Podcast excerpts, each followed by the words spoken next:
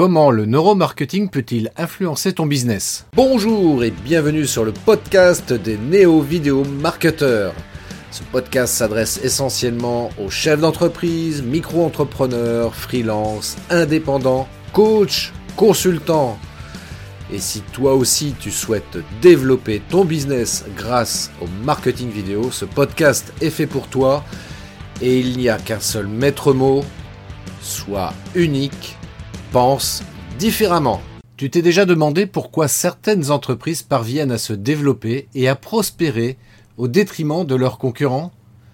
Tout cela est dû à l'utilisation de techniques de neuromarketing qui leur permettent de stimuler les consommateurs afin de les persuader d'acheter leurs produits ou services.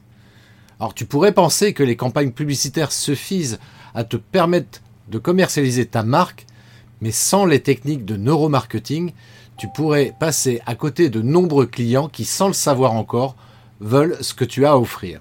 Alors, qu'est-ce que le neuromarketing? Le neuromarketing n'est pas un concept particulièrement nouveau, mais ce qu'il implique exactement peut être un peu difficile à cerner.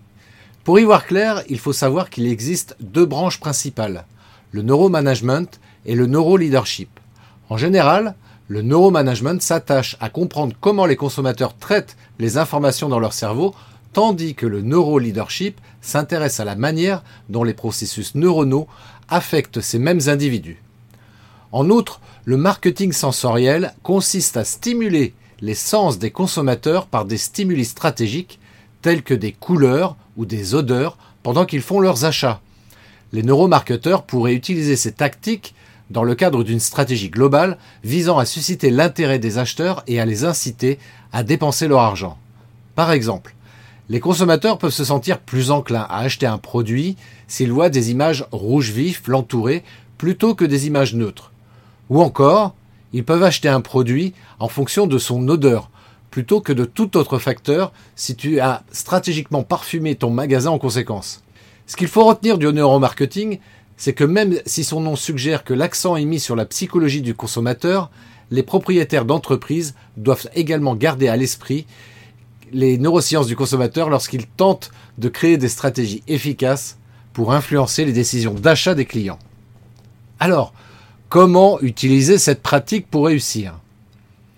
Pour stimuler fortement ton entreprise, tu devrais envisager d'en savoir beaucoup sur le fonctionnement réel du cerveau et de la psyché humaine. Il existe plusieurs outils puissants dans la recherche sur les médias qui t'aideront grandement et te permettront d'influencer ton marketing. Par exemple, en comprenant comment Facebook influence ses utilisateurs, les spécialistes du marketing peuvent créer de meilleures publicités qui déterminent leur public cible. Lorsque tu sais ce qui fonctionnera et ce qui ne fonctionnera pas pour stimuler la croissance de ton entreprise, il t'est plus facile d'atteindre le succès avec peu d'essais et d'erreurs. Et il n'est pas nécessaire d'être un scientifique, ou même de comprendre spécifiquement les neurosciences. En te familiarisant avec certains concepts simples, par exemple l'économie comportementale, il est possible de créer des stratégies efficaces pour améliorer tes campagnes de marketing. Tant que tu gardes l'esprit ouvert et que tu réalises qu'il y a toujours à apprendre, le neuromarketing continuera à être un outil efficace pour les entreprises qui cherchent à atteindre des niveaux de réussite plus élevés. Alors en conclusion, s'il est plus facile de voir que le neuromarketing va occuper une place importante dans nos vies, on peut aussi voir comment il va nous faire réfléchir. Si tu envisages d'utiliser des stratégies de neuromarketing dans ton entreprise, assure-toi d'être prêt à un, certain changement. Il y aura toujours des personnes qui s'inquiètent de quelque chose de nouveau, mais au fur et à mesure que le temps passe et que de plus en plus de gens comprennent ce qui arrive réellement dans leur cerveau, lorsqu'ils lisent, écoutent ou regardent tes supports marketing, beaucoup de ces inquiétudes vont s'évaporer. Les gens ont besoin de preuves, ils ont besoin de faits et de données avant d'accorder une chance à quelque chose. Lorsque tu es prêt à changer, que, ce changement implique une ouverture d'esprit ou une confiance en toi, fais ce qui est logique. Le neuromarketing ne convient peut-être pas à tout le monde, mais lorsqu'il convient, il n'y a pas de meilleur moyen de faire passer ton message. Merci d'avoir écouté cet épisode de podcast des néo-vidéo marketeurs. Si tu as une question ou un commentaire, contacte-moi directement sur christophetrain.fr. Je me ferai un plaisir de te répondre rapidement. Et si tu m'écoutes via Apple Podcast, eh bien n'hésite pas également à me laisser un avis 5 étoiles et un commentaire, ça me fera plaisir.